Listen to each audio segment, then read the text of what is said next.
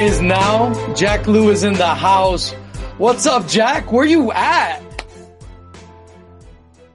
We can't hear you, Jack. I think I think you have to go on the sound settings. How, how's everyone doing? Perfect. Yeah, we can hear you, Jack. What's up? I'm in uh, Singapore. Yes. Awesome. So uh, you're in Singapore. Okay, cool, man. So I'm gonna go ahead and give you the, the the floor. The floor is yours. We're giving you two hours, man. So use them up however you want. I can jump back in. I'm here. All right, let's talk Bitcoin. Let's talk basketball. All right, let's so, go. Let's go. Uh, you know, the topics of today's conversation is about the Bitcoin economy. I know a lot of the viewers uh, tuning in are keen to talk about ordinals and NFTs and everything else. Um, probably mostly interested in BTC. I'm going to try and cover Bitcoin more generally uh, from an economics perspective, and then give you insight into sort of what the economy of Bitcoin could look like, what it looks like today, um, and sort of the different results of um, what model uh, you choose to uh, go down. Okay, so I want to first start at a very broad level and try and address some topics that normally uh, I don't get to uh, doing Twitter Spaces to give some people uh, some new content that have already seen me, uh, hear me regularly on Twitter, um, which you call X now, um, at Liu Jack C, L I U J A C K C. Uh, I host a lot of spaces there. Um, and uh, so we take a step back on the on the economy. Uh, as everyone knows, currently we live in a fiat economy, uh, and it has had a myriad of problems. So for the longest time, fiat economy was associated with economic prosperity, modern economics, and a, great increase uh, due to capitalism in the in the wealth and the standard of living. As recent years have shown, especially since the great financial crisis of 2008, you've seen the flip side of the fiat economy, which is rising income inequality, um, you know, rife with you know poverty and the middle class is being thinned out, etc. And all of this just comes back down to economics. And uh, when Bitcoin came out in 2008, there was a lot of excitement from big, early Bitcoiners from 2008 to 2013. This idea of a digital gold, of a of a undebasable money, immutable ledger, etc. That's Bitcoin. And um, now there's many variations of Bitcoin, and there's also proof of stake protocols like uh, Ethereum, etc. I just want to get into something very specific now, which is what do these paths end at? So fiat, we've had various examples of things that have actually ended. So you've seen uh, the stat that fiat currencies on average last 27 years. So the United States dollar technically has not ended yet, but we've seen plenty of examples in Zimbabwe, Venezuela, Argentina, Weimar Republic of Germany. Those are very popular analogies these days uh, by economists or investors like Ray Dalio, etc. So fiat ends in ruin. Fiat ends in hyperinflation. Fiat ends in massive income inequality. And you see that, you know, when people go to Davos, they talk about things like the top 1% own 99% of the world's assets. that is math.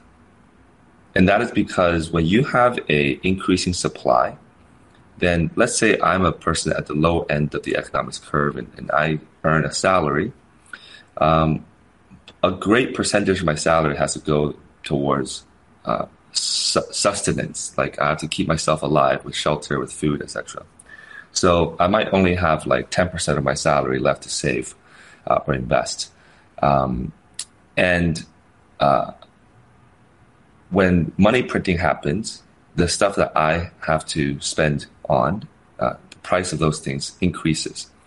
So I'm extremely impacted from uh, new supply of money. The people at the top, though, they also eat three meals a day, etc. So their actual cost of living as a percentage of their total fiat wealth is very, very small.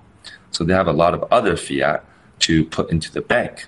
So let's not talk about investment. Let's talk about putting into the bank, which today nets you a 5% uh, interest from the bank, just from the T-bills. So you are growing your fiat wealth while the people at the bottom are not growing their fiat wealth. With Bitcoin, there's this idea, right, that we have a limited uh, supply. But an economy runs not just on the currency, economy is trade between people. And the fascinating thing about the BTC ledger is that it can only facilitate a limited amount of trade at the base one level. And so far, a lot of people have only just thought about the security aspects of we want to be on layer one because it has the most hash. We don't want to be on bridges and layer twos and centralized exchanges. I want to talk about the economics of why it's important to be on layer one. So when you are on layer one Bitcoin and there's 21 million supply, and the supply was all given to miners, and the miners are not able to maintain their leadership unless they have hash, which means they have to constantly compete and reinvest in the business. Then what tends to happen is over a long enough timeline, layer one proof of work on Bitcoin uh, results in the average person trending towards ownership of zero bitcoins. Now you say, and there's no way. People have been hodling for years and years. They've got hundreds of bitcoins, BTC, etc. Satoshi supposedly has a million bitcoins. But yes, even Satoshi himself will, in the long term, trend towards owning zero Bitcoin. It's like an asymptotic graph where except it and it trends towards zero. How do we know that? Well, if you think in Bitcoin has had a 15 year history, the United States dollar has had a hundred something years history in this version at least since 1913, the Federal Reserve. Uh, what if Bitcoin had a 5,000 year history, 10,000 year history, 500,000 year history? Then there will be economic interactions between parties. Now, if Satoshi has a million Bitcoins, do you think he can get to 2 million Bitcoins? I don't think so. It's harder to get Bitcoins now. You know, you can sell ordinals. I'm not sure you can get a million bitcoins. But is it possible for someone with zero bitcoins to get to like one? Is it possible for someone with 0.1 to get to 0.2? Very possible.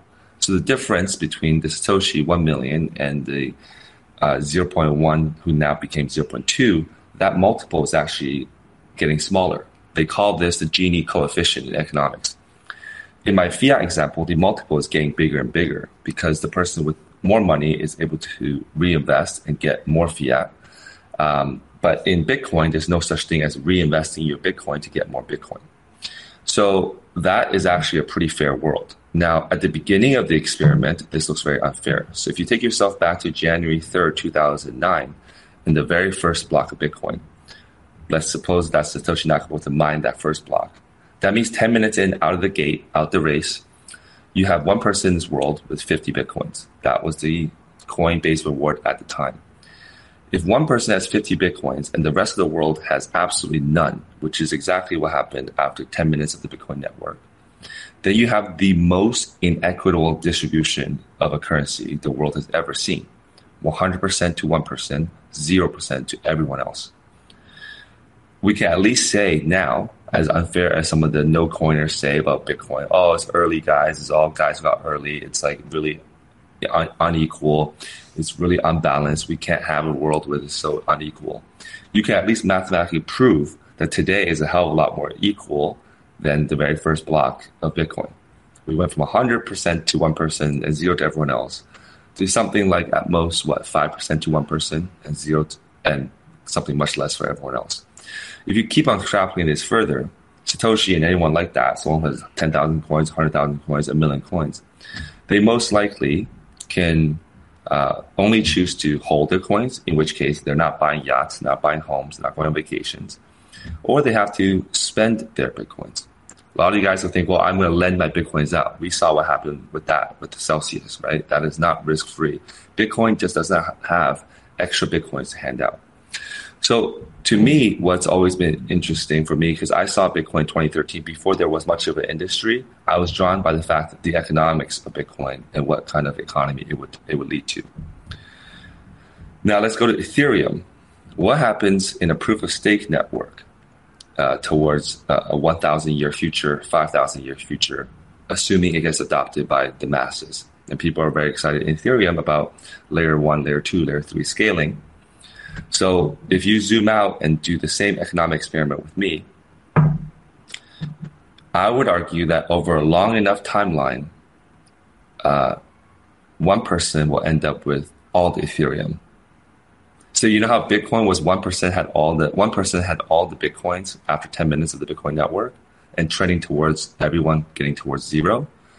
ETH might have started with a very de- democratic, hey, everyone can buy the ICO, just put your BTC in, get the ICO. People actually think the ETH ICO is actually relatively fair compared to today's modern projects that work with exchanges and VCs and get the coin out at a very, very high valuation, oftentimes in the billions. The, the most recent examples are like WorldCoin, Aptos, Sui, etc. But these networks, while they start as more fair, seemingly more fair, they tend towards one person ending up with all the Bitcoins. So it's like running Bitcoin in reverse. Uh, what's the math behind that? Well, currently there's a 32 Ethereum cutoff for staking. So that means that if you own over 32 ETH, you can put it into a staking pool and get transaction fees from the network whenever there's transactions on the ETH blockchain. Well, I'm assuming most ETH users do not have 32 ETH because even today that's about $60,000. Most people buying a JPEG, you know, making a stablecoin transaction, they do not have $60,000. Uh, and that number, because ETH is, you know, has been going up, number go up for a long time, could go higher and higher. So let's say you fall under 32 ETH.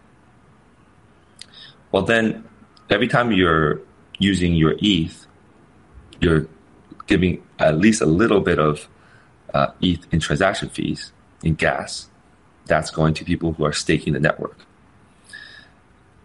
But the people who are over 32 ETH, they are receiving some yield, which is the transaction fees and whatnot of the network. But if you fast forward enough, the person at the 32 level, at the 40 ETH level, the 100 ETH level, they're not proportionally receiving as much ETH as people who have staked, let's say 100,000 ETH, a million ETH, etc. Right? So the person at the very, very top of the ladder board, of the leaderboard, of the ones with the most uh, ETH, they can literally not partake in the economy. They cannot build anything. They cannot spend anything. They cannot engage in trade.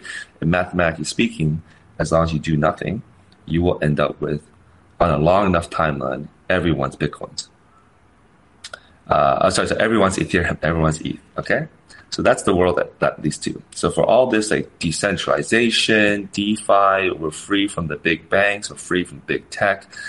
What Ethereum's fundamental consensus model leads you to is one person owns all.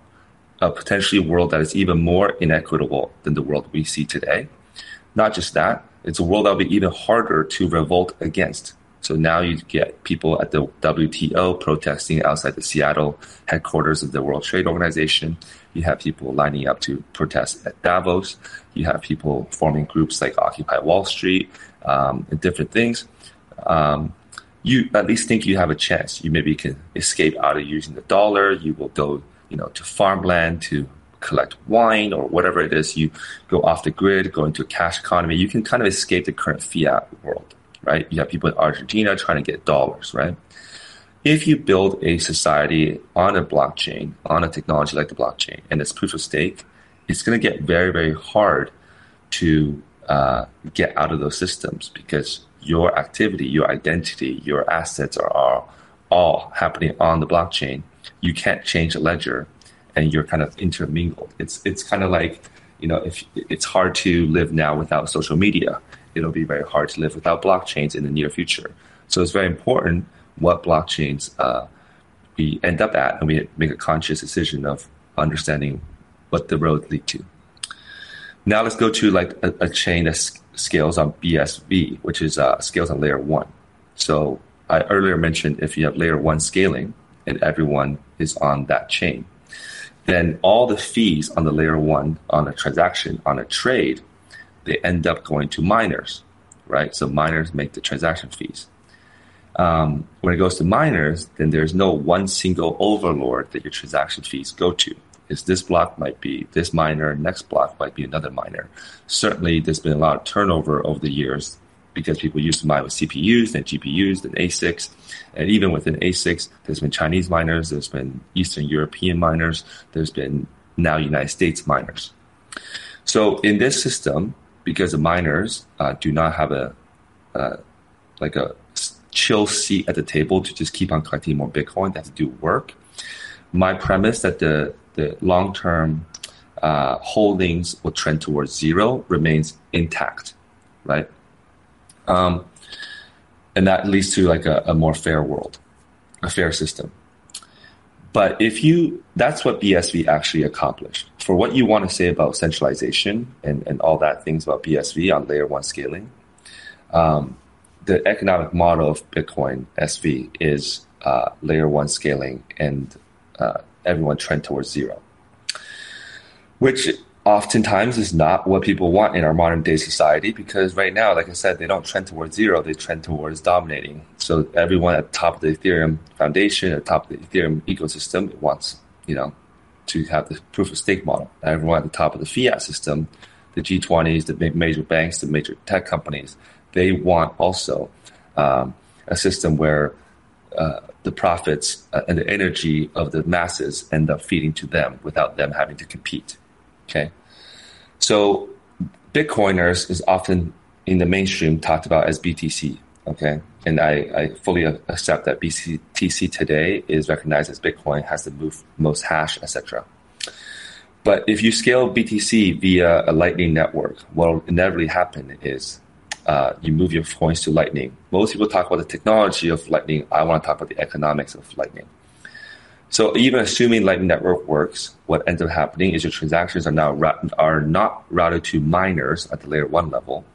What you've done is you've bridged your coins to the layer two level to the Lightning, and your transactions are going through Lightning hubs. Now, if I personally run a Lightning hub and I got maybe three connections, and I got two uh, 0.01 BTCs in the hub, I'm not a very useful hub. Just like an airport that only flies to Nashville and Atlanta.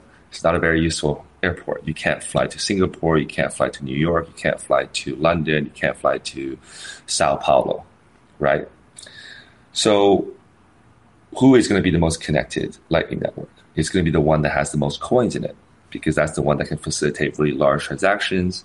That's the one that, you know, doesn't have as much fees. You don't have to go in and out of the Lightning Network as often because you can just put a lot into that one hub, right?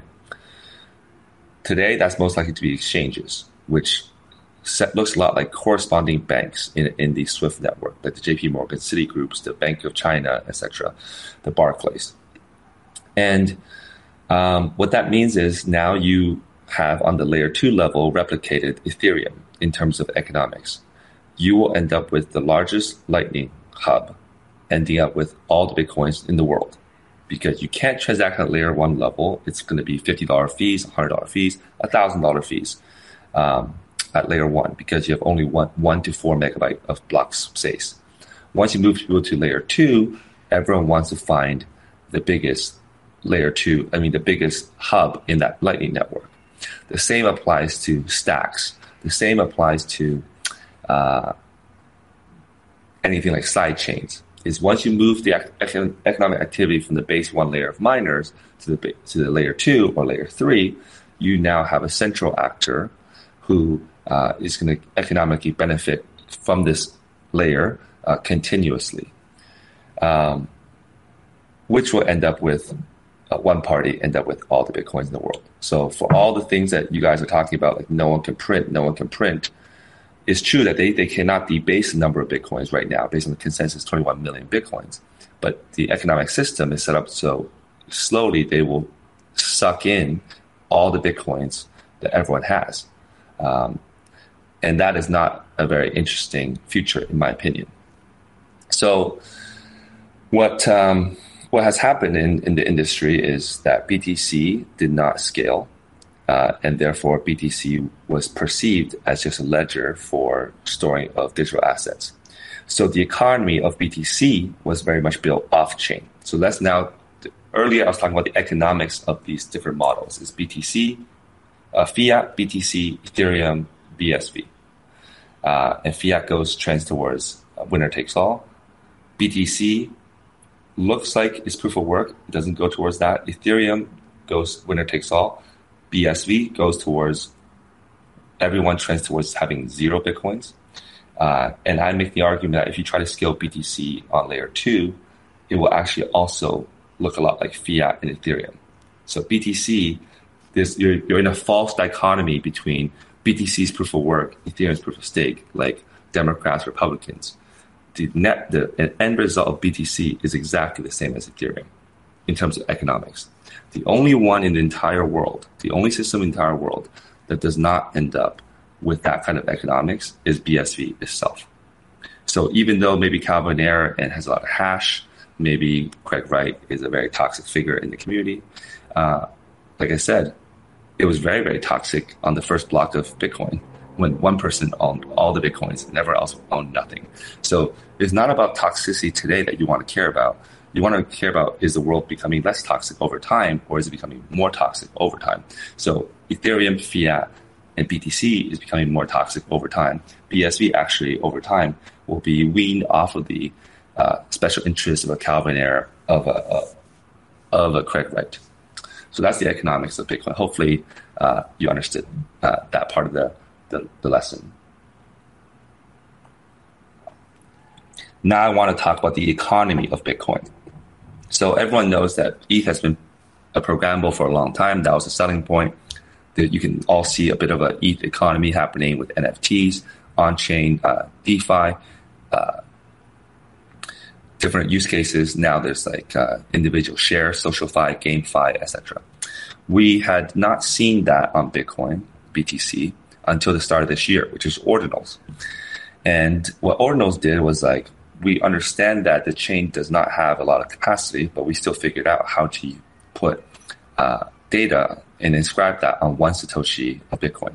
So I'm not here to teach you about ordinals, but more so that an economy has now formed on BTC uh, and we, uh, myself and uh, teammates of mine, co-founders of mine, were able to participate in that economy with products like OrdSwap, with uh, being part of um, the uh, early inscribers of assets like Ordi, Bitmap, uh, Bitcoin Frogs, etc. So we've, we've taken a number of different perspectives, both as builders and as inscribers, um, of this and, and, protocol designers. I think we try to do some things uh, as well uh, to to launch projects, um, and that has happened now on Dogecoin and Litecoin, and now there's some on BSV as well. So in that economy, um, all of a sudden BTC has has uh, has shifted. So the Bitcoin economy up until this year uh, is an off-chain economy. So you can think of the very earliest apps you were depositing uh, coins to Silk Road or to uh, Satoshi Dice, a gambling website, to play. During the time that you had deposited your funds to Silk Road, um, uh, Ross Ulbricht had all your bitcoins, which is why you know when the Fed can seize the Silk Road coins, uh, it's because the user deposits were on Silk Road. Mt. Gox was famously the first exchange. They had every user's bitcoins, and that's why uh, when they were hacked or went under, there's a bunch of the Mt. Gox bankruptcy filings. The modern day example of that is FTX, right? So Bitcoin has always been uh, used on centralized venues like exchanges. And since it's centralized, um, and you maybe have tapped out of exchanges where you have to like deposit coins and, and whatnot too, uh, the growth vectors for BTC has been up until this year targeted as let's go after ETFs. ETFs, I remember, was a conversation since 2013. That's when the Winklevi brothers were applying for ETFs uh, with the New York um, regulators and, and, such. So, and then Barry Silbert made a, a pseudo ETF like product, GBTC, which allows you to um, get exposure to Bitcoin price without owning the Bitcoin through the Pink Sheets OTC in uh, New Jersey, I believe. So Bitcoin never had a true economy of its own. It was leveraging the economy that the world had pre-built before Bitcoin to run itself. Um, and Bitcoin was simply just a deposit and withdrawal mechanism for a centralized service, whether it's gambling or exchange or ETFs, etc. And today, that narrative is still alive right now. So a lot of people right now are excited about BTC because there's talk of an ETF coming uh, on the table from BlackRock, and people are getting optimistic about the approval of that.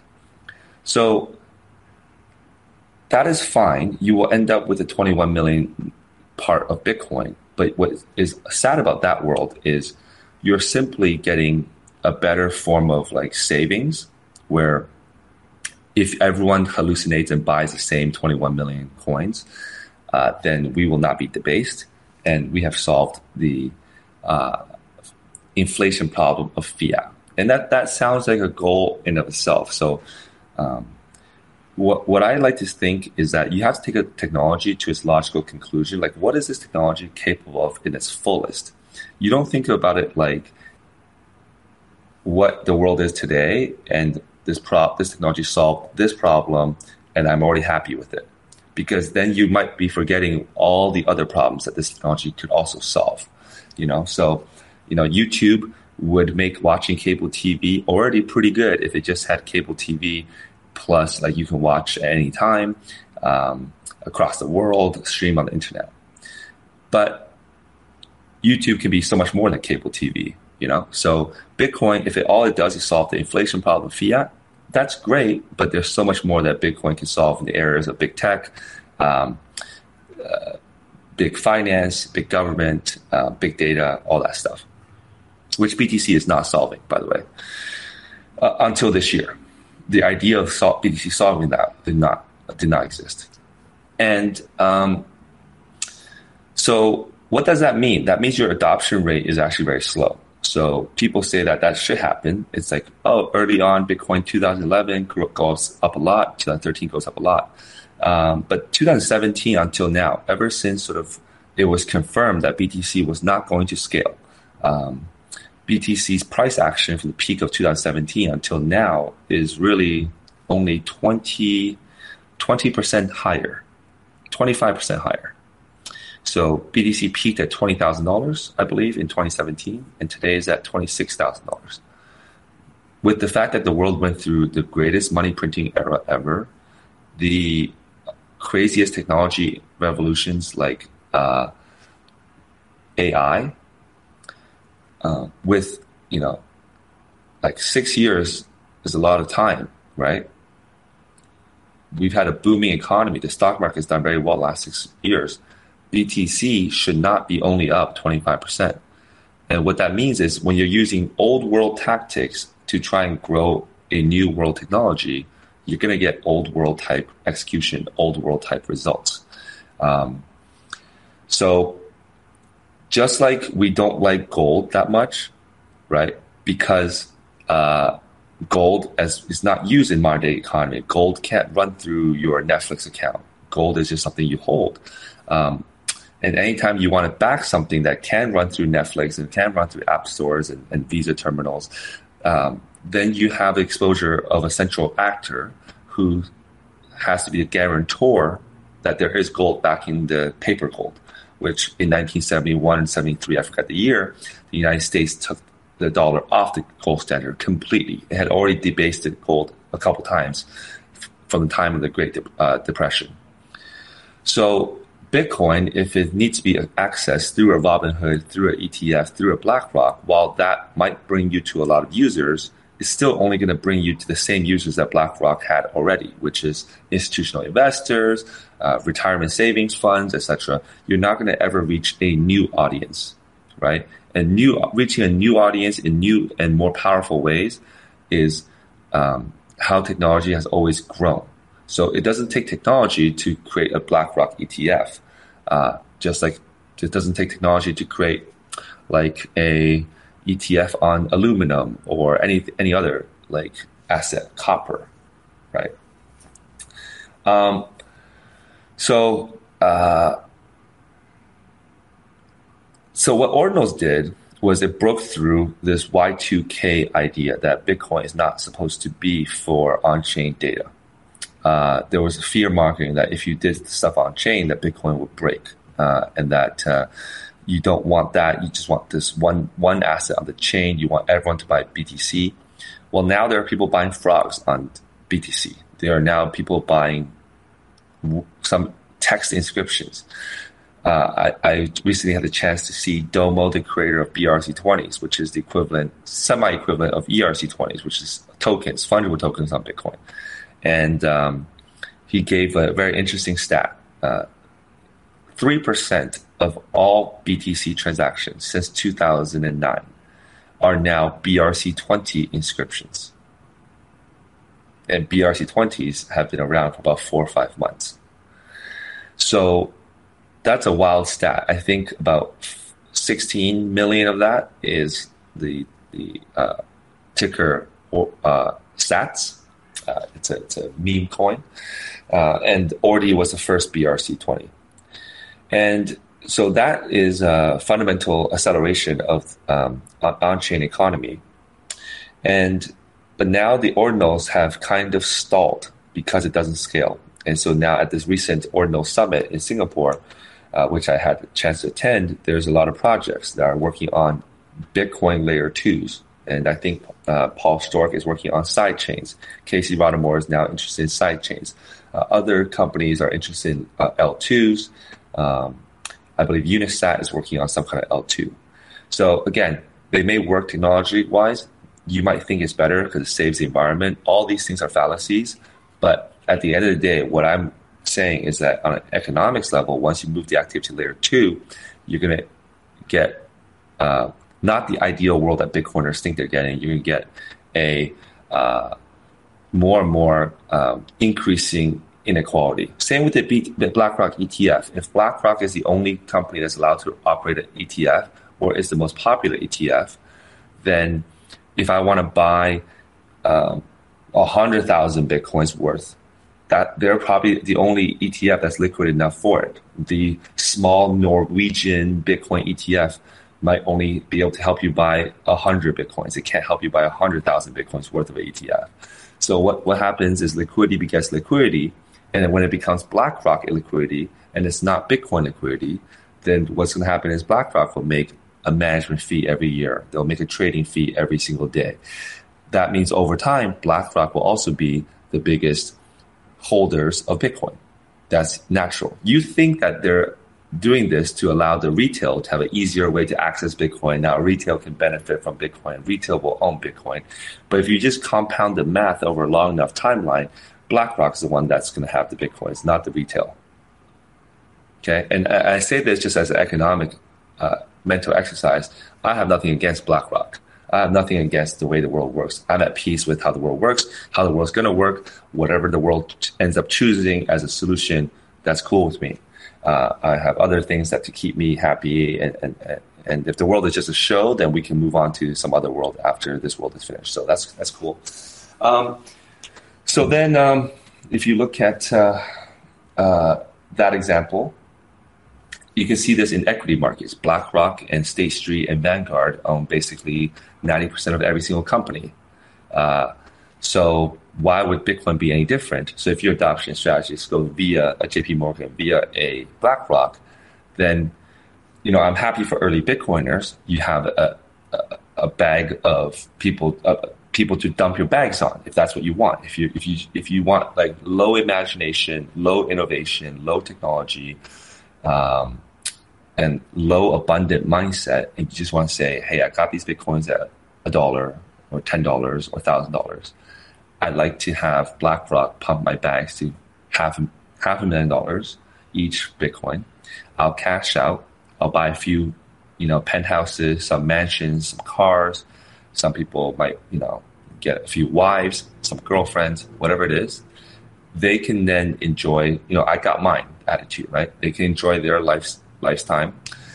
They might have some fiat, some bitcoins to pass on to their kids, and then that's it. Like nothing will happen in the world. Okay. That's kind of the mindset that people have right now. Then I understand that you're trying to dump to uh, BlackRock. But the thing is, you're not dumping to BlackRock, you're dumping to the institutions that, the pension funds that buy BlackRock, which BlackRock is not dumping to those institutions because those institutions are also taking a fee, a management fee from the actual pensioners who are invested in the pension fund. And the people who are pensioners, the teachers, the plumbers, the, the union workers, the reason why they have to put their money into a financial circus in the first place is because they're earning their wages in a hyperinflationary asset called dollars, called pesos, called euros, called yen, called whatever. And they already feel smart for even investing in the Ontario teachers uh, because many of their colleagues that work a morning shift at a fast food drive-through, they're not even told what is finance in the first place? They're told how to flip a burger. They're told how to change a gas uh, tire, a tire on a car. They're t- they're t- taught how to you know clean a bathroom. Okay, they're taught how to you know uh, teach kids at school or how to be a doctor, right? Because not all of us get to learn finance every day of your life. You're, if you're learning medicine every day of your life, you're not learning finance. So these people that invest in pension funds are at least better off, supposedly, than people who don't even invest at all, who try to save, right? And saving sounds like something you should do, but it's kind of been psyoped. So when they tell you to save your money, save your money, and you actually go ahead and do save your money, um, then you're going to end up realizing the value of your savings is not worth very much. You can't afford a house at, at the end of saving money for 30, 40 years. So then you go back up the ladder, you want to invest. But again, the, the easy way of investing in the S&P 500 is now not returning you as much returns as if you had invested in Bitcoin. But if you invest in Bitcoin, they're now telling you to invest in Ethereum, into Solana, into whatever. So the world is a very confusing state, and the middleman, the person with the stake, the person with the largest pot in a in a in an unfair system, they don't care about what what you invest in because they don't need to invest. They get to make the fees. They make the fees and they get to accumulate any asset that you're investing in. And the more they run a centralized financial system, the more the fees they will get without any competition because of, of the network effects. Because the network effects is not accruing to Bitcoin, it's accruing to a centralized entity. So, given that out, outlook, um, it must have been a huge surprise to see ordinals at the beginning of this year. I was not expecting it. No one was really expecting it. In Casey Rodarmor released ordinals, not on layer two, which people thought you had to do to go on stacks and create NFTs and stuff. It was created on layer one, which means the entire file is on chain. And I think it took a lot of gas, a lot of air out of the Ethereum NFT bubble um, because now you have immutable NFTs, not IPFS links and is protected by the security of Bitcoin, which Ethereum is protected by essentially oligarchs, a network of people staking. So, given that uh, Ordinals had a huge fanfare from February, January of this year until about May, June, and there's still people excited, obviously, about Ordinals. Um, let me take a sip of water.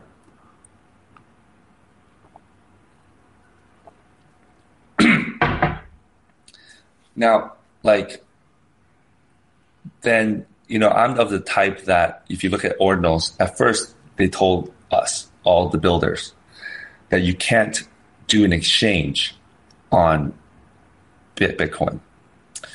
Congratulations, Casey. You've gotten, um, you've gotten, you know, the files onto Bitcoin, but it's going to take a long time at least to come up with a, a PSBT, an exchange on chain.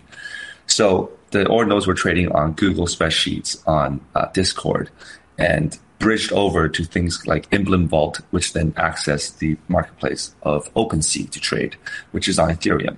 So it's almost like Ethereum became a layer two for BTC now that there's assets on BTC.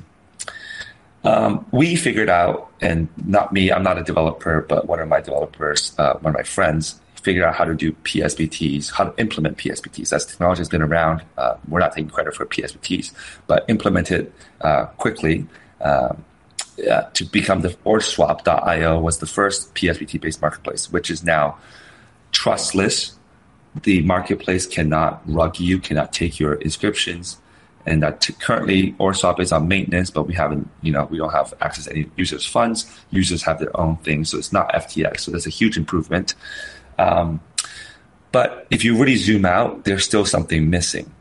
Because Bitcoin is not programmable in the current BTC version, you can only have key signatures that make sure that we cannot take your ordinals.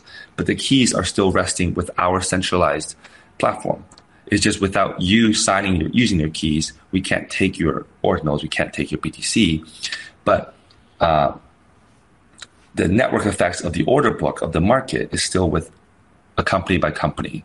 And so with ordinals, if any of you have been buying and selling or an artist and creating, you will notice that you have to go list your orders on uh, OrdSwap, and then next month you realize OrdSwap is not as popular, so you start listing your ordinals on Ordinals Wallet, then you start listing your ordinals on Magic Eden. And lo and behold, now it's kind of been steady that fungible tokens, BRC20s, are more popular on Unisat.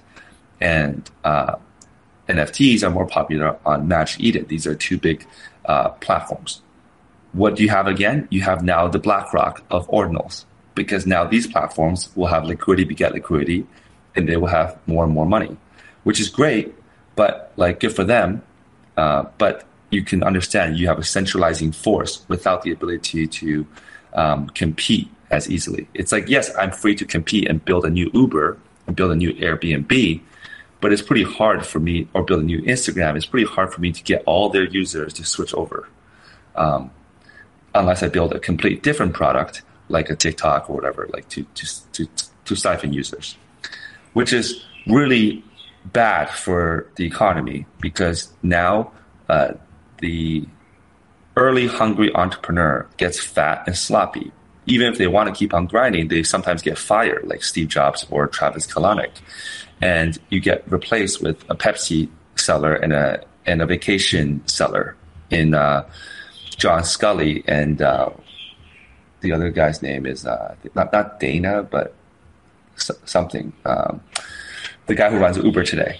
Um, he's done a good job from the perspective of Wall Street and Uber share price doing well. But you know, you're losing a lot of, uh, of competition even within your own company, certainly with the industry. So imagine if all the orders were a shared order book. What would then happen is, OrdSwap gets off to a good start. We get about 30,000 inscriptions listed. Great. A new entrepreneur comes in, Ordinals wallet five days later. They can show the same 30,000 inscriptions, not pay any fees to OrdSwap, and have no censorship from OrdSwap. Check the chain for the orders. Don't check OrdSwap APIs. No centralization.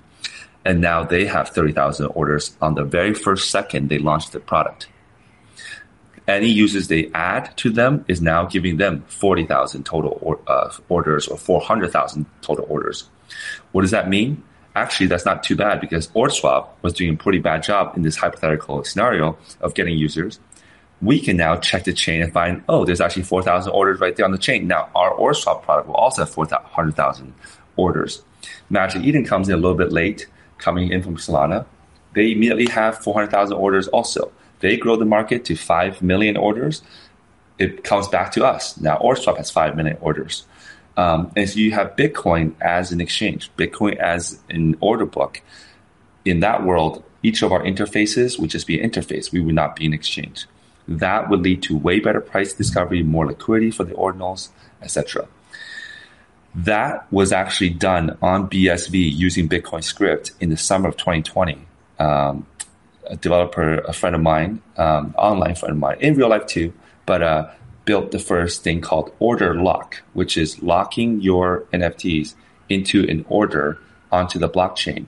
The order is not time based lock. It's not like in the future, which I'll get to. It's not like in the future block you can get this NFT back. It was a price based um, lock, as in I currently own this NFT. I would like to sell it for one Bitcoin. I'm going to lock my Bitcoin that I currently full on own. I'm going to lock it into the chain. And if anyone pays one Bitcoin to my address, then the miners will unlock this NFT and give it to whoever paid for it and their, their destination address that they want to uh, receive that NFT on. And if in the meantime I change my mind, I want to cancel my order. If any, if no one has given the one Bitcoin that I've requested, I can sign with my key since I own it, and the miners will kick the uh, or uh, the NFT I just locked up back to me. So what I described that I wish could happen on BTC actually already happened on BSV with programmable script. This is a logic, a pretty simple logic. It's called order lock. Um,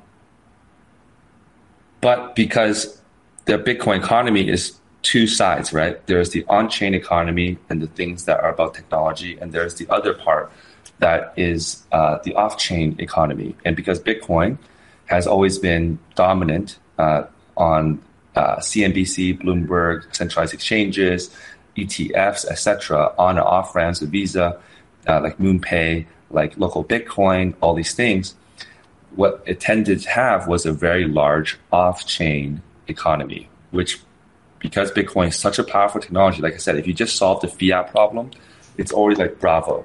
So just that narrative, digital gold solving fiat inflation, was able to get you the off, offline economy was able to get you to a peak of 69,000 bitcoins per coin because it reached 69,000 in 2021 bef- more than a year before there was ever on-chain ordinals. I know there used to be counterparty and paid memes, etc., but really, like there was no on-chain economy on Bitcoin, but it got to 69,000.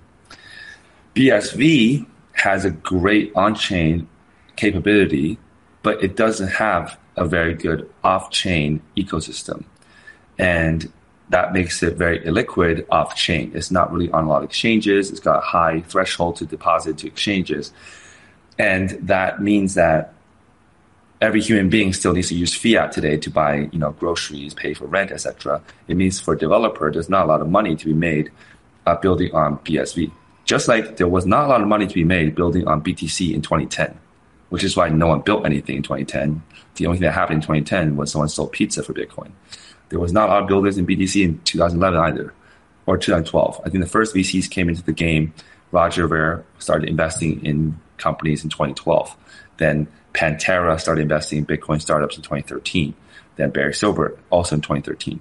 Um, then you had more funds like A16Z with a crypto fund, uh, Sequoia, Paradigm, on and on and on.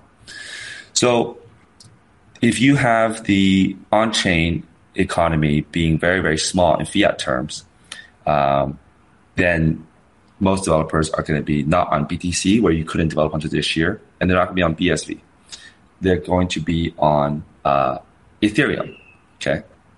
So without going into like conspiracies of why is the mainstream press not promoting BSV, etc., I just want to highlight that as much as Ordinals brought a, a really incredible technology stack to Bitcoin and brought a lot of awareness that broke through a lot of the misconceptions of Bitcoin that Bitcoin can handle on-chain transactions, can can handle on-chain data. Um, it failed to live up to the imagination so far of the kind of true on-chain programmable pro- programmability uh, of of Bitcoin, which BSV can do. Now you have a lot of people saying, "Oh, you want programmability? Sure. Why don't you bridge your ordinals over to a layer two, over to an Alex, over to a new uh, drive, a side chain, and, and etc. And um, like I said, that's fine. And the network effects that's already been boosted by the existing offline world acceptance of Bitcoin. Because, like I said, I'm not being conspiratorial, but if you can limit the Bitcoin layer one to just a couple megabytes, then effectively, even if Bitcoin took over fiat, the Bitcoin power structure and where those Bitcoins, who will be owning those Bitcoins, is the same as the people who own fiat. So that's it's actually even better. In fact, if if you want to run a, an enslavement system, running it with a inflationary currency makes everyone want to run away. They want to run away to art and stack bottles of wine and uh, stack aluminum and copper and whatever and gold and silver. They want to run away from your system. They want to run away from the banking system. But if you can set up a new t- pseudo blockchain based banking system that is not inflationary, that's more like BTC then people actually can't run away because now if I if I run away to own some cows or own some wine or something, I'm going to actually underperform Bitcoin because Bitcoin goes up higher and higher. Ethereum goes up higher and higher, faster than wine. Historically, it's been faster than wine and faster than art. So in that case, you have incentivized slavery. You have a, slave system that you don't want to get out of because number go up, right? So you're not actually disrupting anything. So if I'm if I'm part of if I'm a chief strategy officer for the deep state, I would say let's put BTC on uh, CNBC every day. Let's put BTC on Bloomberg every day. Let's promote to the frustrated sheep who are frustrated about uh, the fiat system. Let's send that energy, right? Send that, those vibes over to BTC. You know, um, let's send them over to FTX. Let's send them over to Sam Bankman-Fried. Like, let's do that because it's not going to disrupt anything right? I'm not saying that people are actively working against the well-being of humanity. I'm just saying that it does it's not that bad an outcome for the existing world leaders. Maybe it'll have a little bit of shuffling of the seats, like maybe some new crypto entrepreneurs might be might be joining the elites. That's okay. We'll make room for you as long as you play ball and don't disrupt the, the existing old guard. That's cool. Uh, and so uh, that is why it is so promoted. Uh, but as you can see, the old guards of BTC Maxis and Laser Eyes, they did not like ordinals, yet they could not stop ordinals. So that shows you that if you deploy something on chain, there's an energy in Bitcoin that is beyond the this scale of the existing offline world. No matter how big the banks are, how big the countries are, how big the tech firms are, they can't actually um, convincingly stop you or make you want to stop doing things because it's because it's on chain because it's attributes of Bitcoin that those services can never offer, which is immutability of your original. They can't delete it. They can't censor it, um, and uh, it's an on-chain transaction that at least could have many different builders uh, building for you. So I complained a little bit about like why the orders are not interoperable between OrdSwap, Ordinals Wallet, and Magic Eden, but at least I'm allowed to build OrdSwap right? Because I just have to run a Bitcoin node and blah blah blah, and, and off off off I go. Three or four days, teammates can build OrdSwap. If I want to run a bank, I have to get a banking charter. In the entire history of crypto, not a single company has gotten a banking charter in 15 years, right? There's no crypto bank. Uh, so that is a very slow process to get to build for the legacy financial system. At least in Bitcoin, I can build for BTC. But you can't build, not a lot of builders can win at the same time because, again, there's a centralizing effect towards Magic Eden, towards wh- whoever the winner is. And even though Unisat has won the on chain uh, centralized fungible token layer, you notice that once they list Ordi into an OKX, into a gate.io, how much Ordi is traded now on Unisat? Very, very small compared to what's traded on centralized exchanges, which means there's an even better BlackRock, essentially, let's just go straight centralized. Let's go straight centralized, right? So that's why at some point the if you keep going down that path of thinking, then the the fact that this asset is on chain immutable, it doesn't really matter because your assets in your retirement savings account that's holding Bitcoin via BlackRock, that is very sensible. If you say something wrong on social media, you could have your pension taken away from you. You could be canceled, right? And so this is not the best way to get to the retail. So in this whole financial sequence, you have the person who, like, ultimately, somebody has to do something in this economy of value, whether it's truck driving, uh, babysitting, whatever it is. The current stack is you babysit, make fiat. You open a bank account, invest the fiat. You put it into a money manager who puts it into a VC, who puts it into a BlackRock Bitcoin ETF who then gets access to some kind of investment products. Then, when you're older, you sell that investment product back to fiat, and then you take your fiat in your old age, and you know hopefully you can retire on that. In the meantime, whether you invest in well, bad, whatever, is having a tremendous uh, impact on your your life. And because you're still in the fiat economy, not the Bitcoin economy, you need to tune into Jerome Powell, see what interest rates are like this year. You need to be really focused on midterm elections and, and elections because, you know, you, if you vote for the wrong candidate, you might have a higher unemployment rate. You won't be able to have a job. Your company might move their jobs offshore. So you got to really care about America first. Make sure the jobs don't go offshore. You know, if you are uh, an immigrant or something, you have to really care about that minimum wage is going to go up or whatever this kind of economic techno bobble, uh, gobbly speak you've been put into, right? And um, to get credibility in the fiat economy, because there's no data in the fiat economy, there's just money.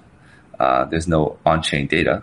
You have to prove yourself over and over. So you're one day you're a truck, you're a driver for Uber. You have a great score of 4.97 uh, as your Uber driving score, star rating. But now, you know, tough times, you can't get as many riders. You want to go into the plumbing business. Well, you have no track record for the plumbing business because all your data is at Uber. You have nothing to show people. So your the, the amount of time that you have it takes, you know, if someone fires you, they give you a month.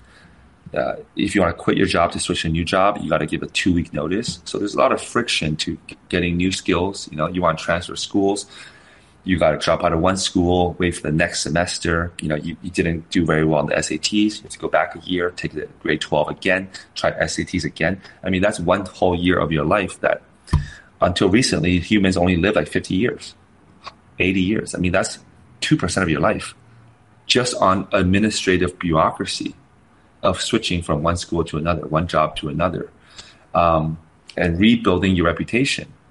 And this is why it's not just the fiats that's broken, it's the opportunity that's broken.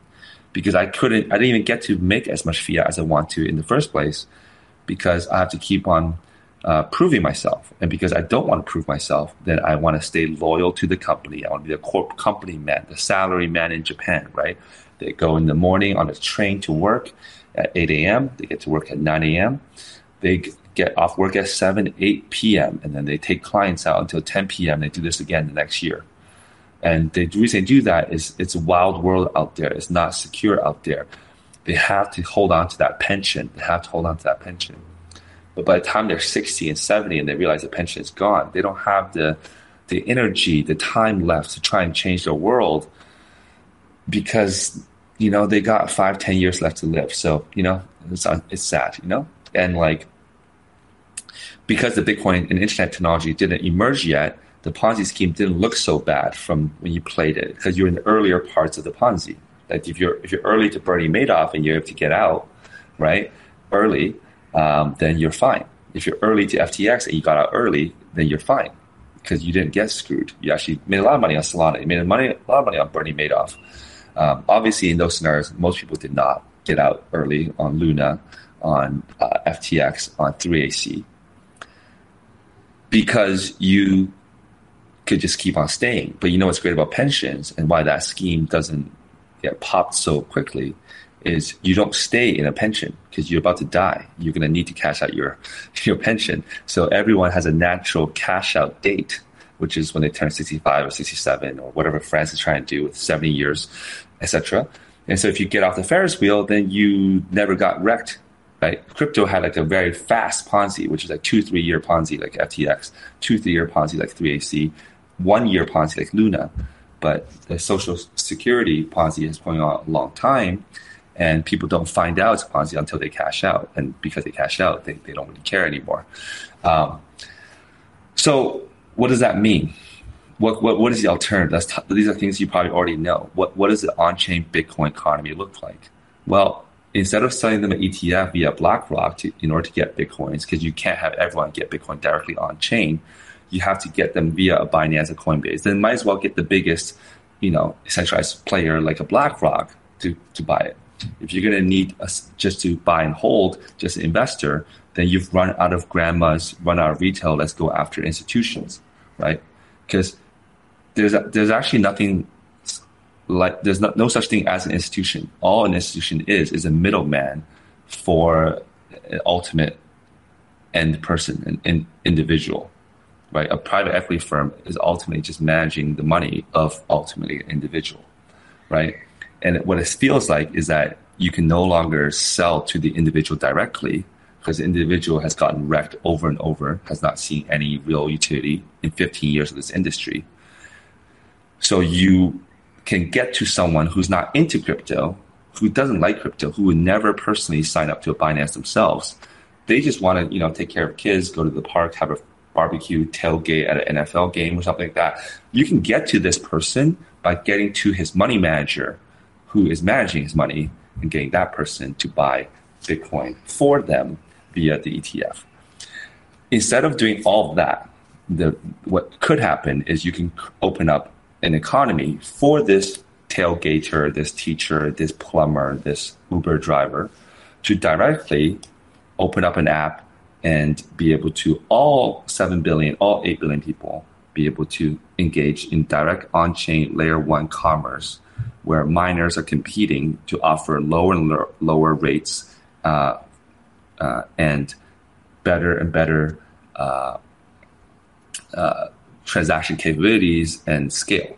Okay, that is what you can have. And so it's kind of like if AT and T doesn't give me a good service, I'm switching out for Verizon. But that's annoying, right? You have to change your phone number, cancel a plan, etc. But imagine a Bitcoin network where the miners are the ones that change themselves. You don't have to change at all. They're in their own competition. You just use Bitcoin. You don't really care who mines your next block. That's the Satoshi Nakamoto design, in my opinion. Um, so I don't have to worry about is this side chain better than this other side chain? Does this side chain have more volume on it? Because then you're back to a Magic Eden OrdSwap, uh, a, a, centralized exchange problem. Is it do I want my data on Facebook or do I want my data on Twitter or do I want my data on uh, Instagram? Which is fun and games for Zuckerberg and uh, Musk to oh let's have UFC fights. Let's pretend. Let's see who can build a better social network.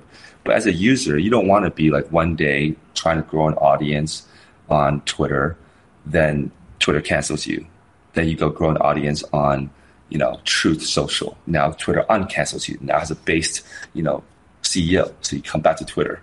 Then Zuckerberg puts out a thread and you want to go on thread. This is very stupid. This is like rebuilding a social network. It's this literally te- te- technology version of what I just described in the offline world, which is I join a company, I get promoted, I now want to switch jobs. I have to start over in a new company. It, that's that's exactly what's happening digitally on the internet. Is you're constantly doing the internet. All it did was a technology layer for the same fucked up system of the fiat world. And blockchain has a choice to make. Bitcoin has a choice to make. Are you just going to be a blockchain layer for the same fucked up world, same dynamics, or are you going to have different dynamics? And if you can have on chain backed by miners, that's very very important. So let's take like a 10 second break uh, or even a five minute break before I go into my latest work and how I've tried to, along with friends in industry, learn from our many, many years of failings. Uh, you know, I've sunk very low reputation wise and, and career wise and wealth wise since departing the main crypto ecosystem uh, for doing work on uh, BSV and BTC, etc. So uh, uh, we have some solution to that, which I think throughout today, I was sleeping, I couldn't watch the show, but I saw a little bit at the beginning of the show, the idea of locking up uh, assets. And I want to take a break, intermission here, uh, and then we'll go into how that might solve some of the onboarding problems in this kind of uh, uh, chain versus chain competition. Yo, yo, yo, yo, what's up? What's up? What's up? Did you hear my, my talk so far? yes, I did. I did. Sorry, I, most I, different chains. Yeah. I could see you and I could hear you, but you couldn't hear me. My producer must have stepped away from this computer the moment you uh you you took a break. So you the thing is, Jack, is that like you are like the yeah. I don't know if you guys have seen the meme where there's a guy that sees a big bushel, like there's a little rabbit, and he finds a big bushel, and he and he and he's he's so happy that he thinks he has a huge carrot, but in reality, it's a tiny little carrot that's like the majority of the crypto world. That's like BTC. Like they see a bushel, but then like the future is like a tiny carrot, like like the eventual future for all of humanity. And you are one of the one of the dudes on the planet that is actually that knows that there's a giant carrot, you know, like the little bunny that sees the, that knows that there's a giant carrot on the earth, although the bushel from the outside looks tiny, you know. So you know when when I hear you talk, I, it really sounds like like that's that meme very much personifies what what you're working on, what I'm working on, and what a lot of Bitcoiners are working on because we see really what's happening. You know, I find it pretty scary how you were, you know, the, the logical conclusion that you came to, which is you know very real, that a, an Ethereum world is a very tyrannical world and that a BTC uh, layer two world is also a very tyrannical world. And those are the world more tyrannical than the fiat world we live in today. Much, much more fucked up, dude.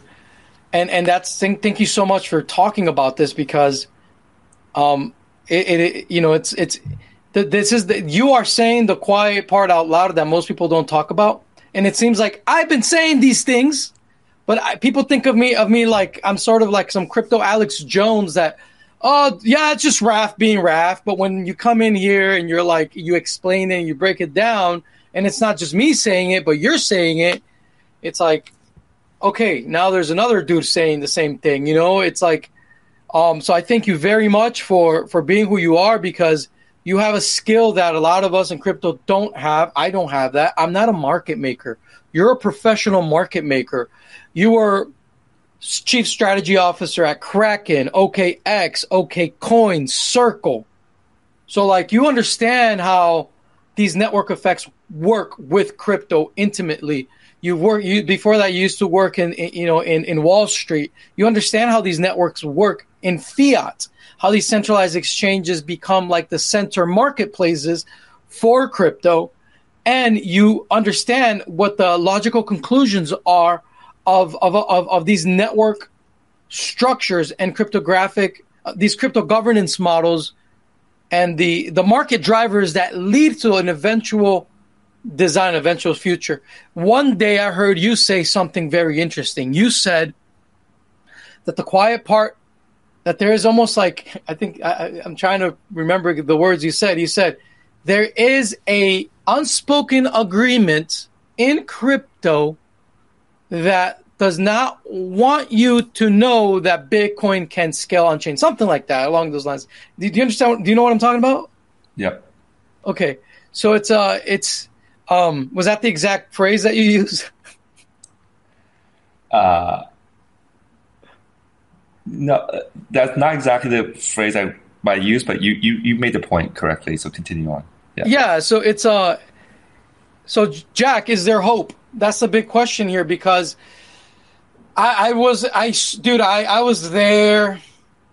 Um, early Bitcoin. I was uh, I saw it happen before my eyes. How everything was taken away from the blockchain, and all these lizards came and they were like, "Well, we have a blockchain for this, a blockchain for that. We have." It's just this corporate mindset came in, and right away I, I thought about the words of Christ. I'm like, "Don't put new wine in old wineskins." for the wineskins will burst and you will you will ruin both the wine and the wineskins and it hit me i'm like you need new wineskins for new wine you need to change the way you think about the world and bitcoin being new wine will change who you are and and you have to allow, you have to acquiesce yourself your mind and the way you interact with these economies in a way that is completely different whereas all these boomers, all these lizards came into crypto, came into Bitcoin, and tried to give us the Wall Streetization of Bitcoin. You know, I talked about the hypocrisy, right? That they sold you, that they sell you crypto as an investment vehicle, but they never used the technology themselves. If we had a Bitcoin on chain thriving economy, an FTX event would have never happened because we would have had proof of reserves every 10 minutes on chain. So it's a it's a so Jack, it's it's I'll be honest with you, man. Some I, because I, I, understand these things deeply, and then at the Crypto Vigilante, my crew, the, the crew that I have, they're very much privacy maximalists, and in their worldview, this is their worldview, Jack. I'm telling you straight up. Talking about the analysts, all the alphabet people, X, A, W, Ed Bugos, everyone. The worldview is this: it's fucked. Run for the hills. Hide hide now privacy hide there's it, it's almost like it's almost like the mindset is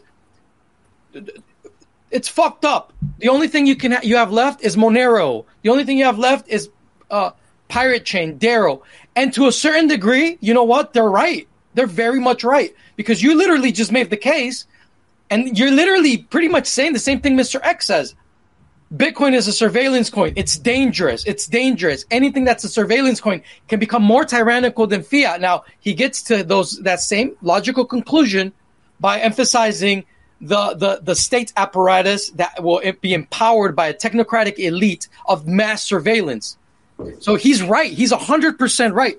But you come at this from an economic perspective of how a, a, a, a, transparent cryptocurrency environment that is off chain, that is outside of proof of work like in Ethereum, or that it's off chain like in a Lightning Network, is also a means for drastic tyranny worse than we ever experienced.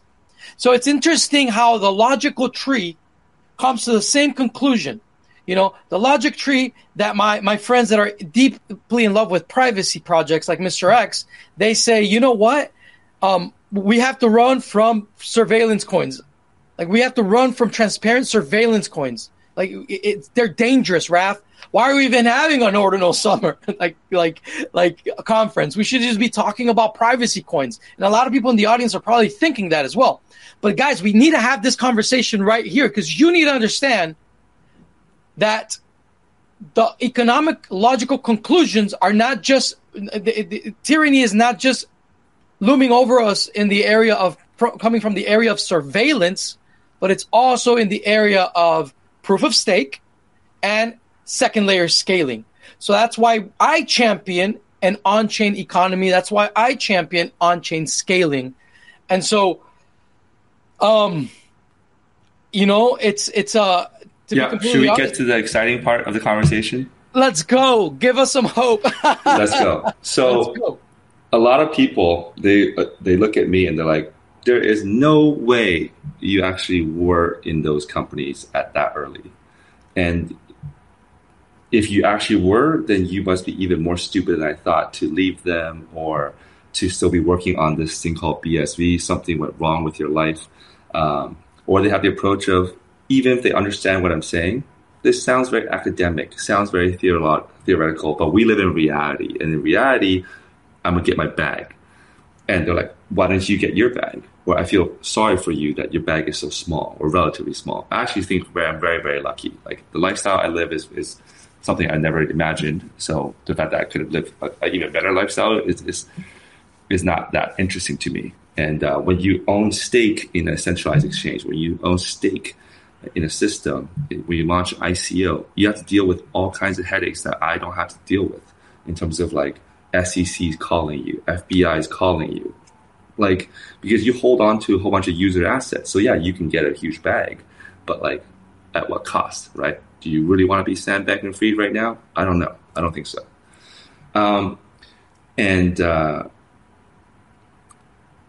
but I didn't do this. I didn't have this view. I didn't set out to kind of try and grow Bitcoin in the on-chain layer because I was idealistic for a freer world or because I have like a, such a great heart and, and, whatever. It's not. It wasn't that. I am. I'm a deeply flawed person, uh, as much as anyone else, if not more. Um, I'm not better than anyone. I am not doing this out of altruism or idealism or hope. Um, because logically, I realized that the on chain version of Bitcoin was going to win in our lifetime. I couldn't tell you that what year there was going to be a fork and you would get the programmability of Bitcoin, the scalability of Bitcoin back in BSV.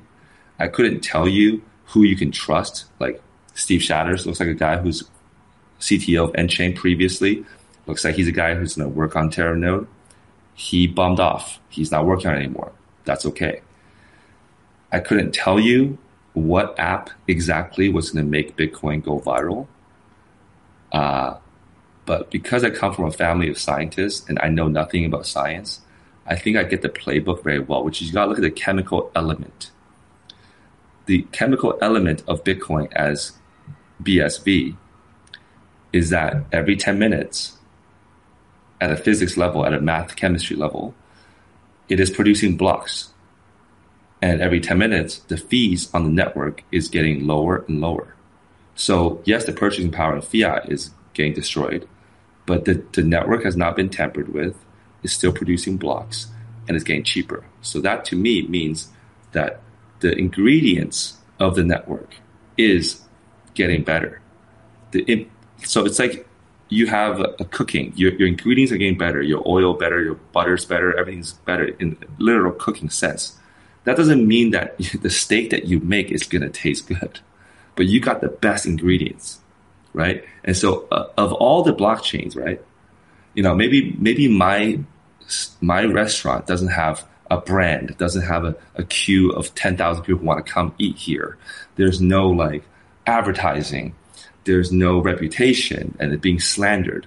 But if I know that I got the best ingredients in the kitchen, no matter how much people smear me outside the world or smear BSV, if I have the best ingredients, then at some point I can cook something with those ingredients that is a type kind of food that would be so good that the people who are lining up to go to the other restaurant that's more famous as being the best restaurant in the world, they will come eat here. Because I, as much as we've lost all the users, we still have 10 users, we still have 100 users. In the restaurant example, they're in the restaurant eating their cooking every day. And this day, Streamanity is terrible. Next day is Dynamite is terrible. Next day is Visa cards, terrible. Exciting for a couple of days, lose excitement but they're at the restaurant eating. And you know that if they ate some fucking food that they've never ate before, that's the best food they've ever had, the healthiest, the tastiest, the, the cheapest food, like the best value for the money, they're gonna run out of this restaurant and scream at all the other people queuing up for all the other restaurants, be like, yo, check this out. Check what I'm eating. And so I know that Bitcoin BSV has the best ingredients of all the three blockchains. It has the worst perception, but perception can be changed. Ingredients cannot be changed. Okay? So I have been toiling away in this industry, seemingly like seemingly unstable, switching between projects uh, left, right, and center. At first, it was switching between companies that I worked at every couple of years. Uh, had a long stint at OK, but by the way, but um, later on, even with my own project, you think I don't have VCs, I get to do whatever I want to do. Why is it I'm not sticking to one project? Is it I have a, I have a problem? And the actual reality, if you zoom out, is that I have been sticking to one project. It's called Bitcoin. I've been working on Bitcoin, this Bitcoin company, this entire time. I've never switched off of Bitcoin. I'm the person who has been working on Bitcoin the longest. If you think about scalable uh, Bitcoin, even if you think uh, Craig Wright Satoshi took a few year hiatus, I did not take a hiatus. I've been working on Bitcoin this entire time. Uh, and these are different experiments to how to grow Bitcoin. And uh, so, therefore, it's not wishful thinking it's not like, hey, grow up, you know, it's time to grow up, accept the world as what it is. I'm very happy to accept the world as what it is. If you tell me it's mathematically impossible to change the world, but when I know that I've now been given ingredients, I didn't invent Bitcoin, you didn't invent Bitcoin, but we've been given ingredients that are actually working, okay? The chain actually works right now. Then you know that it's a, it's it's just a matter of time before people figure out what to do with those ingredients. Because it's not just me at the restaurant cooking. Anyone else in the world is free to come to this restaurant and start cooking with those ingredients, cooking anything you want. And the ingredients of Bitcoin is cheap fees, scalability, uh, proof of work, layer one scaling, right? Deflationary supply. Um, you know, so what what do, what what is what is why did I say take a break from my earlier presentation? Is that now we're going to get into something that's not academic. We're going to get something that's actually out in the wild. It's a it's a protocol called uh, that people in social media are calling LooLocks, uh, at a play, play on, a play on name on my last name. Uh, so they're spelling it L O O locks, and it's the act of combining uh, using the technology of nLockTime. So nLockTime is a technology of essentially passing on a will to your kids, something like that. So in the traditional world, you have a father uh, who wants to give some money of inheritance money to his son when the son turns 20 years old.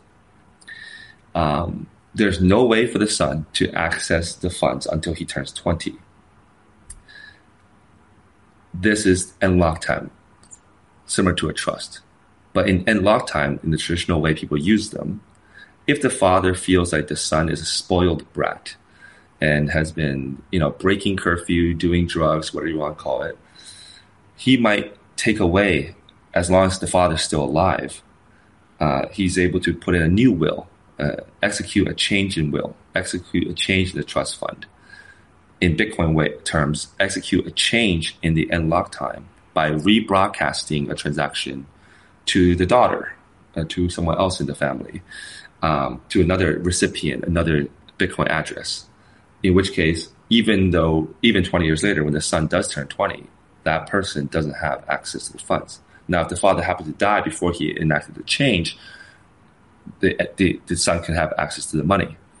But the father, even after committing to giving the money to the son, can still renege, essentially change his mind. You guys all watch like the the uh, the uh, what's that thing? Um, there's a Knives Out, right? There was a Knives Out movie, similar story.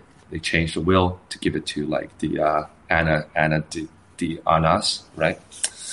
And um, in, in Bitcoin, you can have a change in, in lock time. So the why it's called LULOCK is we came up with a, a reason to say, let's not allow the father to change. Once you decided who you're going to give some Bitcoins to and at what block, you can no longer, even if you have the private keys, uh, you can't cancel that. That coin is going there at that block. And so the son cannot receive the coins early and the father cannot change his mind. Once it's done, it's done.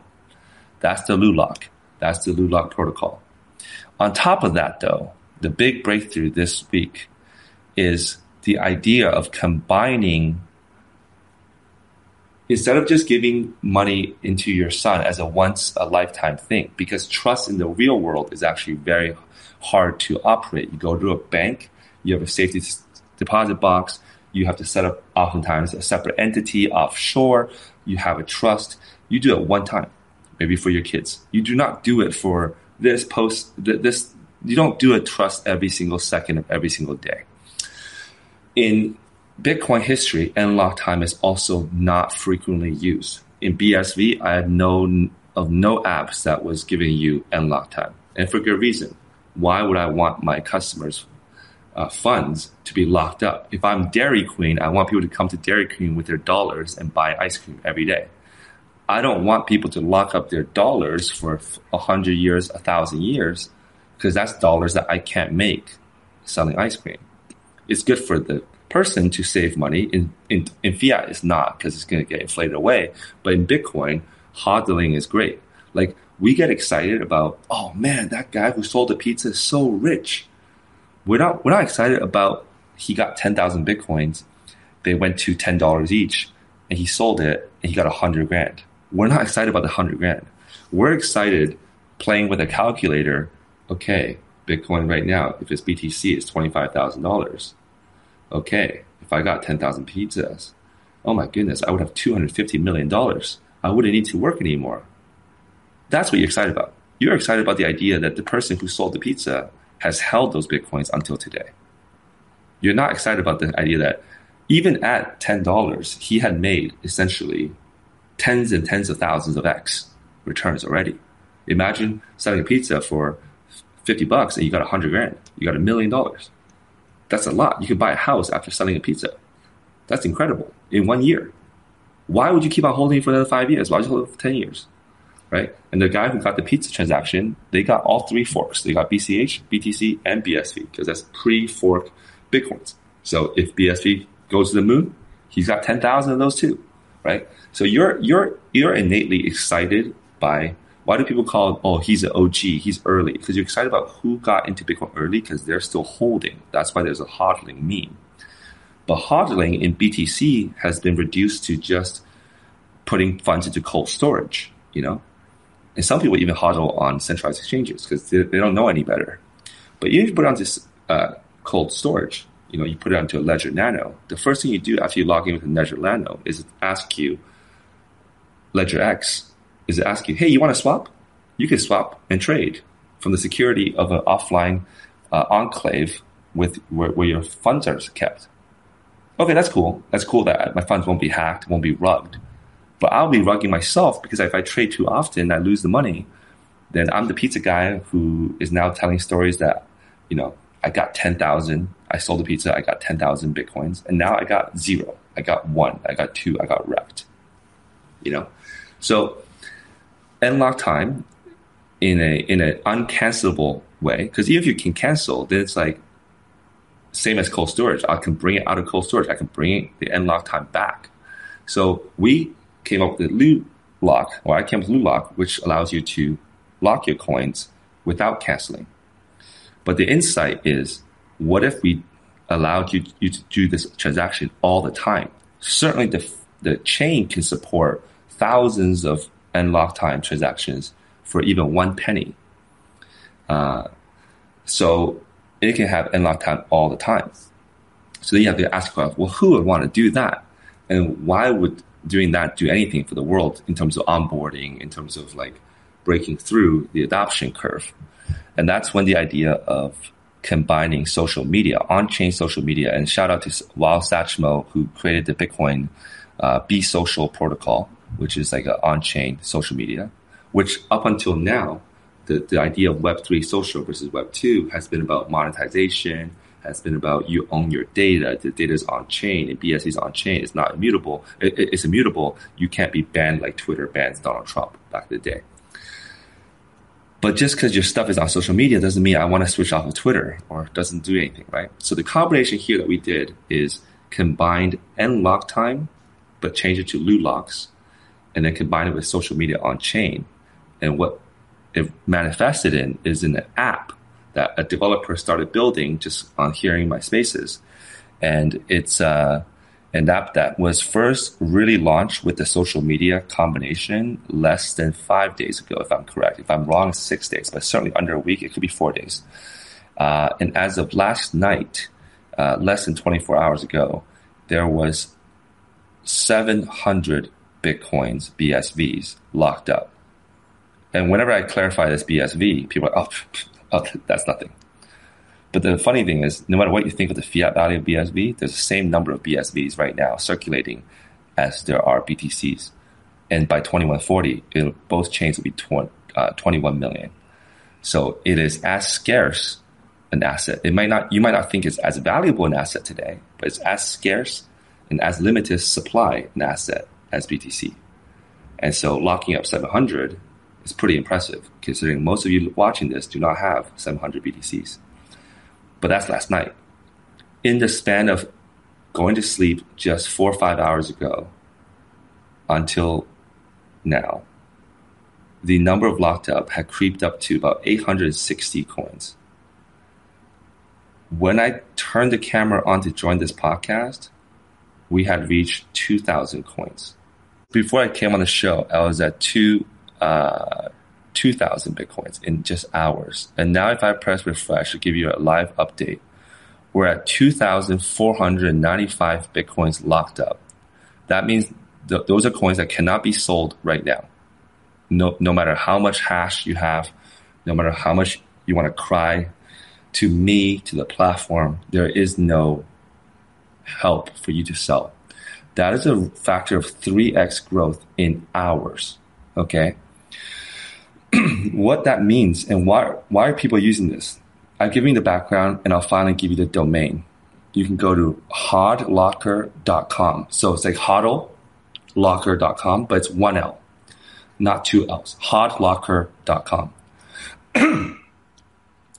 I feel like, especially if this video is being recorded, I feel like my work on this project, which I'm at least a co-founder of, if you want to say, um, if not the founder, Shout out to uh, anonymous developer in crime Zero, who has been, with the help of ChatGPT and, and other developers in the BS ecosystem, like a Satchmo, who's worked from uh, Be Social, and another developer named David Case, who uh, created one of the sample uh, locking script contracts, open sourced it. That's this. This is using that. Uh, this uh, app also was slightly inspired and uh, and designed. Uh, it's definitely designed uh, by uh, Bitcoin intern, uh, with you know the community of giving feedback. Um, many people I can't possibly name today. Crypto Acorns released a Twitter bot for this app.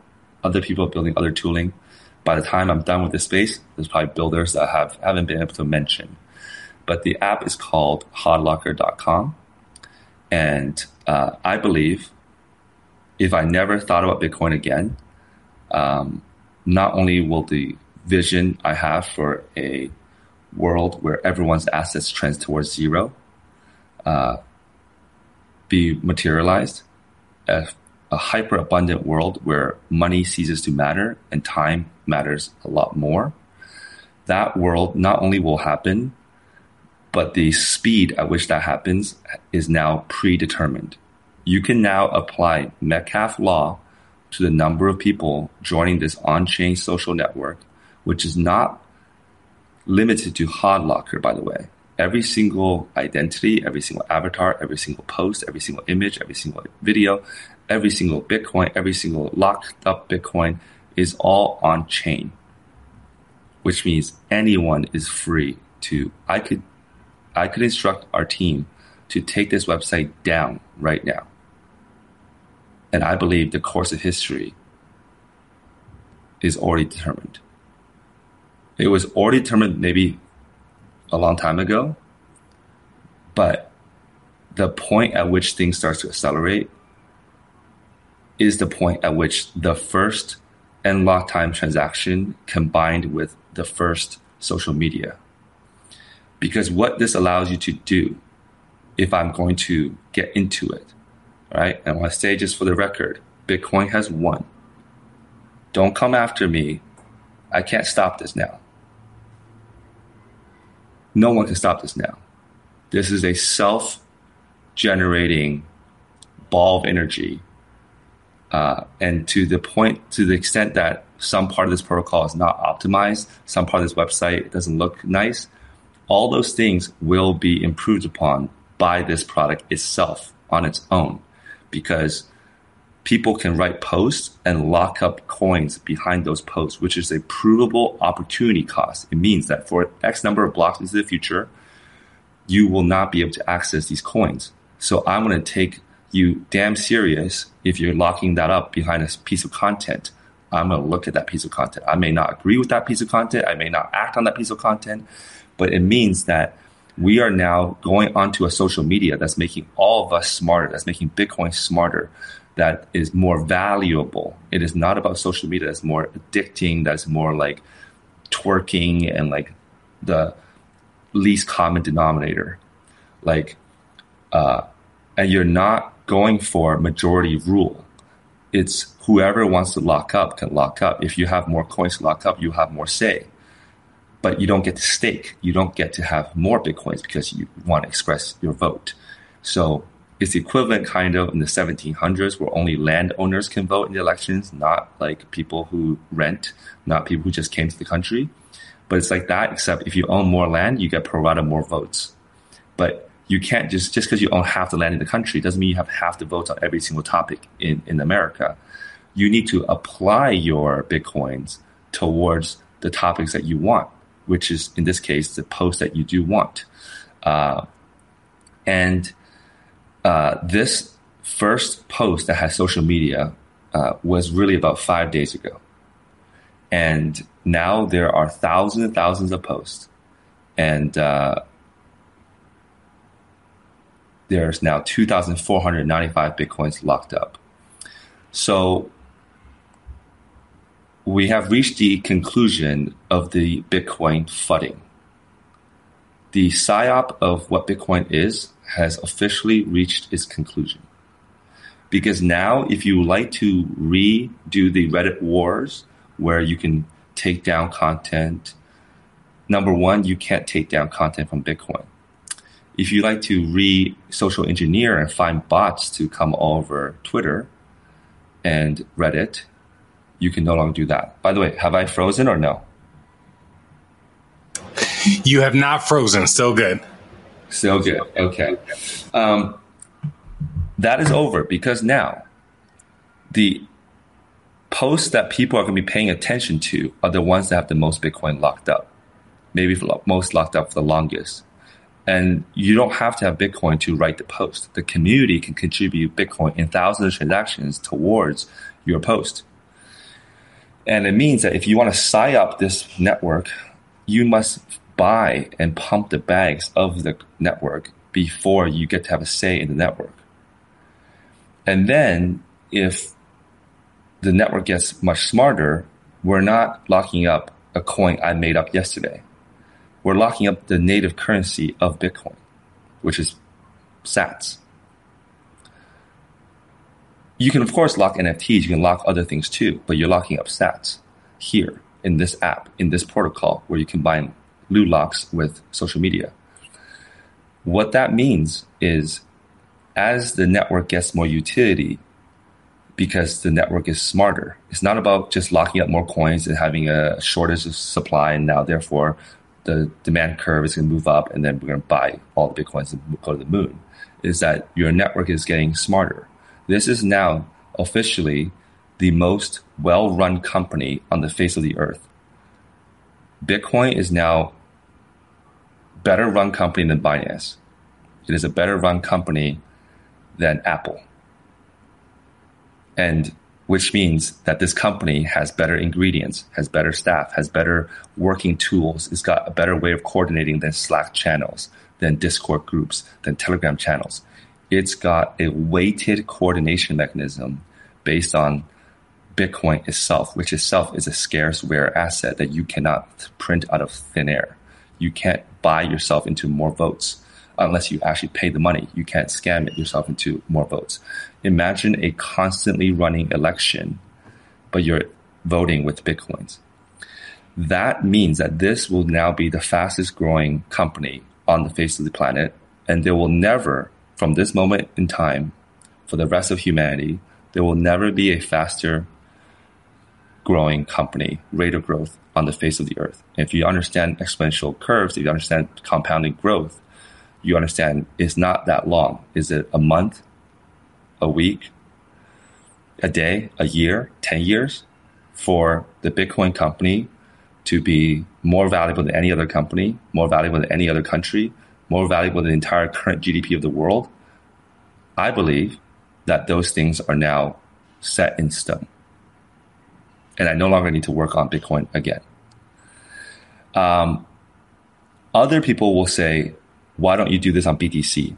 I believe it's not doable on BTC. But let's just say, for the sake of entertaining the possibility, you can do it on BTC. Well, your company basically has uh, a limit in terms of number of people who could be working with each other, given the fact that the chain can only fit about a million transactions per uh, day, you got basically a million people that can work with each other one time, or however you want to put it. The BSV company can work efficiently without cost, without friction, uh, with very low cost. And the miners of the BSV network is constantly trying to lower the cost more and more. So uh, the BTC company, even though right now it's like a company that has more funding, that has more money, but they have more friction, which means they're going to be growing slower. They're going to start at a very, very high level, but they're going to grow slower. So, which one would you rather have? The Apple company that starts with a lot of cash on the balance sheet and a lot of value and a lot of talented people, maybe the most smartest people in the world. But every time you have a meeting, you have to wait two minutes. Every time you want to you know, approve a, budget, you have to wait two minutes. Every time you want to pitch an idea, you have to wait you have to pay one dollar, two dollars, five dollars. Is that company going to make it farther, or the company that starts with twenty people, hundred people? There's absolutely no friction to coming in to bring on another 10 million people, another 100 million people. It's got a perfect HR system. It's got a perfect performance re- review system happening in real time, and it's happening instantly. This is now no longer theoretical. That company is BSV now. It's been unleashed because now you can no longer psyop this BSV network by having influential people and big conferences and big media uh, shops telling us that BSV is for enterprise, BSV is for CBDCs, BSV is for um, scammers, it's run by pedophiles. Those things, good or bad, you do not get to be the person who spins up that narrative. Maybe BSV is best for those things. We will find out through a real time, decentralized, weighted voting. And you're voting with opportunity cost and lock time. So that first product is HODLocker. I'm really excited that it happens to be that this event is happening. Uh, it's so so funny that uh, Raphael a week ago asked me what's the topic of my speech, and I said the Bitcoin economy. I had no real thought that the Bitcoin economy would be like this, which is now not just a Bitcoin economy of today, it's a Bitcoin economy of the future. And there are people who have locked up coins 3,900 years into the future. Some people have locked it up 9,000 years into the future. Uh, I think I saw a transaction of 0.2 BSV so far, uh, 9,400 years in the future, which means the transaction is only going to be released at year number 11,000 and uh, 11,423 or something like this. Um, that is a level of like getting rid of trusted third parties, not just in the present, but into the future. That economy is massive beyond belief. It is humbling beyond belief. Um, and I could not have told you that I will be talking to you today about this topic even one week ago when I was supposed to be scheduling uh, uh, to come on this show, which is why, for the sake of the people who want to learn about other things like ordinals, Bitcoin, Ethereum, BSV, uh, I went through the first hour of that and I sh- share with you what I believe is a solution that's already in the wild, already working, and it worked even during the one and a half hours that I was on the show. Uh, the the network and the intelligence of the network has grown by leaps and bounds, even in the past hour and a half. So, with that, I humbly say thank you very much, uh, and and uh, thanks for having me here. Can you hear me? I can hear you. Oh, oh. awesome, Jack. So, uh, guess what happened as you got into it, like really into it? Guys, take a wild guess. Something that would never ever happen with any other speaker. Something that that would never ever happen to any speaker in any of these conferences that we've ever had. Oh my God! The live stream worldwide automatically poof disappeared. I don't know. I'm not trying to get conspiratorial. I'm just saying it happened the recording is still going and we're bringing the people in the live feed back up and we're going to keep you as long as possible. We're going to ask the people where was it, where was it that they left off. We got confirmation from many groups across the world that as you're speaking and you're like giving the alpha of alphas, all of a sudden, poof. You know, kind of strange. I don't know, man. I, yesterday I was talking to Paul Storks things got a little dicey and also got rugged. I don't know, bro. So, um, Leandro, uh, just stay here with us, Leandro, and let us know what's up because I don't want people to miss out on what Jack Liu said. And Jack, how, how are you doing with time? I understand you maybe have to get going somewhere or something. 10 minutes. Oh, shit. That's fine. It's being recorded. Look, Jack, I'll just, I'll just read out loud what I said to the internal company chat for everyone that's watching in the recording or whatever. But this is what I said. I said, I said hyper Bitcoinization is here. We might be changing the world tonight. We could very well wake up in a post hyper Bitcoinization world tomorrow if, if it is not this exact recipe, it will be another. We are very close. We must all keep cooking.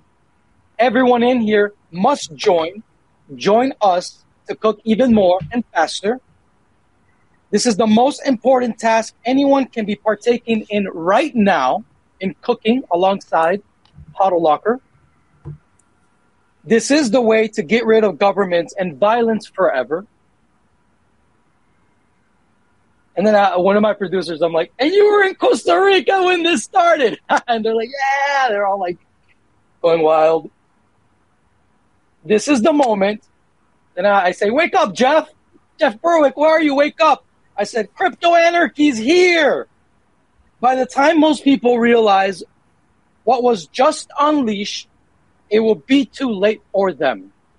And then I have a quote from Murray Rothbard that says, Capitalism is the fullest expression of anarchism, and anarchism is the fullest expression of capitalism. So, Jack, there's so much to talk about because you're right. it's this ball of energy is just gonna grow. I don't know how fast it's gonna grow. How fast will it grow? I mean, it, it could compound. Yo, so we had. Let me tell you something because you don't know this. You don't know this. Uh, we had a fireside chat today with the communications director, former communications director of Casey Rodarmor. She was here, okay? And we also had, uh, she now works with ZK Shark. And I brought up the whole thing of locking up, and she's like, oh, yes, just last night or the day before, my friends and I were talking about it. It's like the main crew of Ordinals. And I'm like, yeah, you should stay tuned because Jack Liu will be here. So it, the buzz is getting out. And Leandro, I want to know: Are we back live? Are people watching live? Does it matter? Uh, we, we we are not back live. I'm still not. working on figuring which it out. Is why, which is why I asked if I need to refresh on my side because I realized that my camera was was freezing. Which is strange, but the the recording is still going. So let, us keep the conversation if, flowing. I'll continue working on this in the background. If, do you mind if I refresh the website? Yeah, yeah, or go for it. It. Feel, feel, free. No, you should be fine. You should be able to re- reload. Dude, I, um, I doubt it, it. Does it have to do anything with this with his connection? I don't think it does, bro. No, I don't think it's anything to do with his connection. it has nothing to do with his connection, dude. Yeah, but then again, yeah, you're, you're, the guru here. Tell me what happened. Why why did we get rugged? Uh, yeah, I'm, I'm still working on it here. Um, it won't yeah. let me add a new stream right now, so uh, yeah, I'm trying to figure it out. But um, again, we're we're still rolling on the recording. Ah, and so recording. The coincidence of life, right? Like the, the coincidences, right? Yeah, quote unquote. Jack, it has nothing to do with your end, bro. This has to do with restream. This is something. Let's just call it, put it on the weird category of things. It's never happened. Shouldn't happen and you, the Leandro Dixon is an AI expert, like like media expert. Like he's just a rock star when it comes to all of this world of media streaming. And right now he's really perplexed. He doesn't. he's usually the guy you call worst case scenario, and you'll just this is what you do, right? He knows everything. And right now he's running around like, what's going on? oh, bro, you know what it is? Bitcoin has been unleashed. That's what's going on, and and, yeah. and we're happy to be here, man. That's and fucking uh, awesome. If, if, the live stream was cut off, then I hope you uh, upload the real thing. Forget the editing, just put it out there. And oh, the whole thing gotta go. Yes, no gotta go. editing. Yeah, yeah, we got to put it as, out. As, as, in, you, you got to put it out there in the next few hours because maybe there'll, there'll, be outdated news if you wait two days. No, no, no. It, it, it's got to be like in the next. I completely agree with you. This has to go out we can't be boomers and put this behind a paywall. There's no fucking way. It needs to go That's, out. This talk needs to be going out in the next.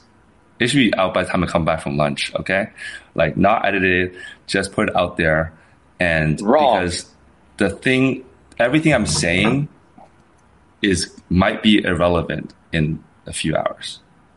Like so, you don't want to take that risk if, if I'm you, but unfortunately the stream cut off. That's that's too bad. But um, might be irrelevant or extremely relevant. It's one of those two like crazy things, right? No, because it could be either. What do you mean? Uh, because once it hits people's consciousness for real, then it becomes irrelevant because human nature takes circumstance and uh, new information and absorbs it very, very well once they get ad- adopted to it. So it'll seem like it's old news. Like, yeah, obviously, obviously, I thought Bitcoin would take over everything. Uh, obviously, BSV is Bitcoin. Like, like if if you let this thing grow enough, it will not be seen as a surprise. What I'm saying right now, it only seems controversial right now because it hasn't yet happened. Once it's happened, it will not seem controversial at all. So, just for your your, your media channel, I think I would release it ASAP. I agree with you, dude. It's like it's like um yeah, dude. It's Web three, bro. This is how it goes. But, you know, but I gotta I, I gotta run. You. I gotta run. This is uh like I said, the game has just started, but at the same time the game has just ended. Right on. You're right. You're right. The lizard game ended. This is our game now. We just gotta cook together. You're right.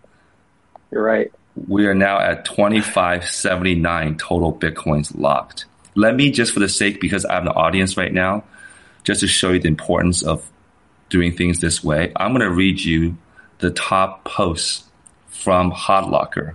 Okay, verbatim. These okay. are top posts in the past day. When new max, as in right now, there's a for safety reasons, we, we allow you to only lock up 21 bitcoins each time you click a button. When can we have a new maximum? And then says, imagine being me too'd for pulling out your lock. Okay, again, I'm not filtering anything. I'm just reading as we go. Okay. There goes a neighborhood. Apparently, they will let anyone in. Um, dear, fu- dear future self, here's 21 Bitcoin for a new car. Go buy it. You deserve it. And if you are dead, congratulations. Locked up for three and a half years, 21 Bitcoins.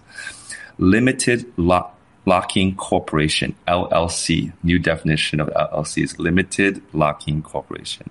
Nice. Someone else, someone else six hours ago locks up 21 coins, says, Look at me. I'm the captain now. In Lock, we trust.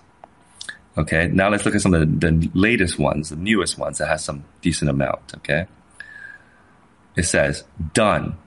I am. Now. Thank you to all the people who helped me along the way, directly or indirectly. Kurt and Kevin at Gorilla Pool, Jack Pitts, Jack Liu, Joshua Henslee, Calvin Ayre, Dr. Wright, the entire CoinGeek team, all of you at Unbounded Capital, my Twitch friends, the amazing people at nChain and the BSVA, Saratoshi, Zemin Gao, Zero, and so many others. This journey was better thanks to all of you. Thank you. Next post, 33 minutes ago. This is locked up for 10 million blocks. That is about 170 years from now. BSV will be worth a million. Okay. Then there's another post. This is the last one I will read. People are locking up their coins for 10,000 years into the future. If we go back 10,000 years, there were only 5 million of us on the planet. And writing wasn't even invented. Wow. Further, further, we now live in the double exponential AI era. And further still, one month in Bitcoin is one year in real life. Let's go. We could get into a point, I believe HODLocker will get so efficient that one hour in Bitcoin becomes one year in real life. because that's how fast the, the, cooking can happen and the signaling can happen.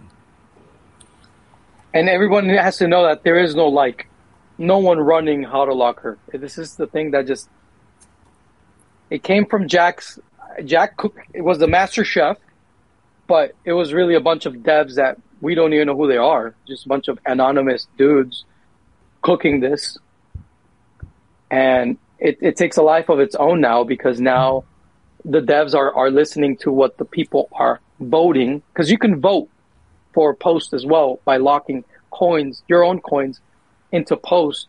So eventually you, you will unlock your coins back, right? And and follow and fo- fo- yep, and follow and following will become locking and lo- locker. So it means that you, if I think I want to follow Raphael, I got to lock up some coins behind your profile. The coins will come back to me, but I lock some up. But that means when you look at your following list, you'll be able to see them ranked by who has locked up the most behind your name. So maybe I'll rank as your 40th highest follower. Someone else will rank as number one follower. And maybe I don't know if we're going to be doing business together. We're friends for a long, long time. So I'll do it. I'll lock you up for two years or one year or whatever. But that means if you become a degenerate person in society and whatever, then maybe I will no longer lock you up after the after the uh, expiration of the time period, which means that leaderboard is not is not stale.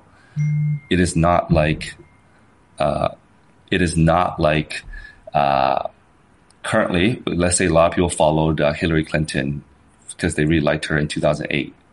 Those followers are still there. Also, she has a right to buy bots. So does Donald Trump. So does any crypto project. So those followers are not real. But now there can only be at most 21 million coins following different accounts. So wow. you have a you have a real signal, a real time ranking. Right now, today, what you're seeing on HODLocker is a real time ranking of content. You'll be having a real time ranking of people, of accounts, and also of who's the most giver of vibes and who's the biggest receiver of vibes in wow. real time, di- dynamically changing for the entire planet, connected with one ledger, immutable ledger, one currency that's deflationary. You have basically created not AI taking over humans is more like now we I believe humans are, are always going to be smarter than AI anyways, but especially when you have a coordinated, perfectly coordinated humans network, that's the era we live in as of five days ago. We're just watching it start to grow in the last day, like turbo. Heck yeah, let's go, bro. I'm with you, Jack. Let's do this, bro. I'm so happy, dude. I'm actually, to be honest, I'm in shock because my mind hasn't processed the whole thing. Like it came as you were talking, it came in waves. Like, damn, and that's when I wrote that to the team. But this is so big that my mind, it's almost like the the conditioning, the mental conditioning that we have as human beings, immediately goes back to boomer mindset because you're so conditioned to look at life from the debt-based system, from the fiat system, and that's what you're used to. That like, even and I'm so close to what's happening, right? Because I understand this as I'm more intimate than I mean, maybe you and some other guys understand it more intimately than me, the devs. I don't know, but I'm I'm close to you guys. I understand what's happening, and yet to me, it's like, shit, like it like it escapes me. The re- the realization escapes me, and then I have to think about it, meditate on it. It's like, oh shit then it escapes sh- me again. We did a sh- we did a show after FTX, and right. that was in December, early December of less than one year ago. Today is September. I said six months to forty eight months for sure, but it's actually m- more possible that it is less than six months than it is beyond forty eight months. We're in month nine. We had an update to the show when Ordinals really took off. We had this talk around the time of bitmaps in June, and it was a six month of December, right?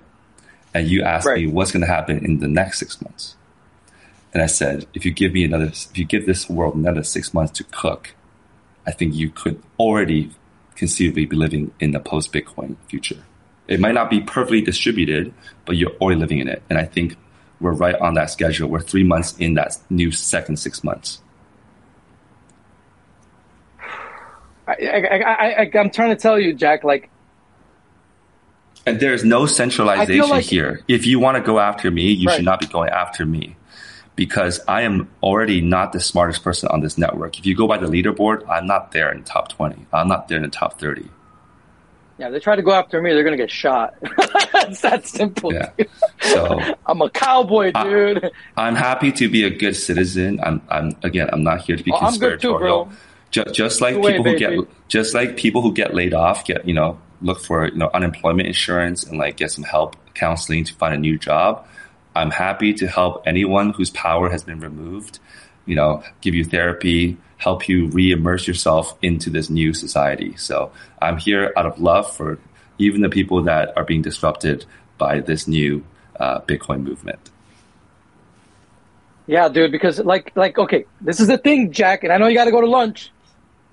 I'm in shock and I know this shit. Could you like the people that don't know this shit are if, if, when this takes off because now it's no longer a point of like if it takes off, when it takes off. Because it, it like you said it very well. The recipe is the the the the, um, the ingredients are there. We just got to find the right recipe. Yeah. When this takes off, most people are going to be completely in shock. I'm telling you, my analysts the analysts of the Crypto Vigilante are just now realizing this. I'm telling you right now, bro, straight up. And I've been arguing with them, going back and forth with them. And some of them are even fading it still. They're like, ah, BSV, right? They're still fading it. I know they are. Hey, hey I went through this but, exercise many times, right? People faded ordinals. People faded Ordi. People faded bitmap. We've gone right. through this exercise. You can, you know how I'm thinking. You know how my brain pattern works you know, if I'm cooking something, if I'm excited about something, it's gonna be more exciting than the thing that I was excited about last time. That's all I'll say. Let's keep cooking. Yeah. All right. Thanks for having me. Thank you. I'm going to be off. God bless. God bless you.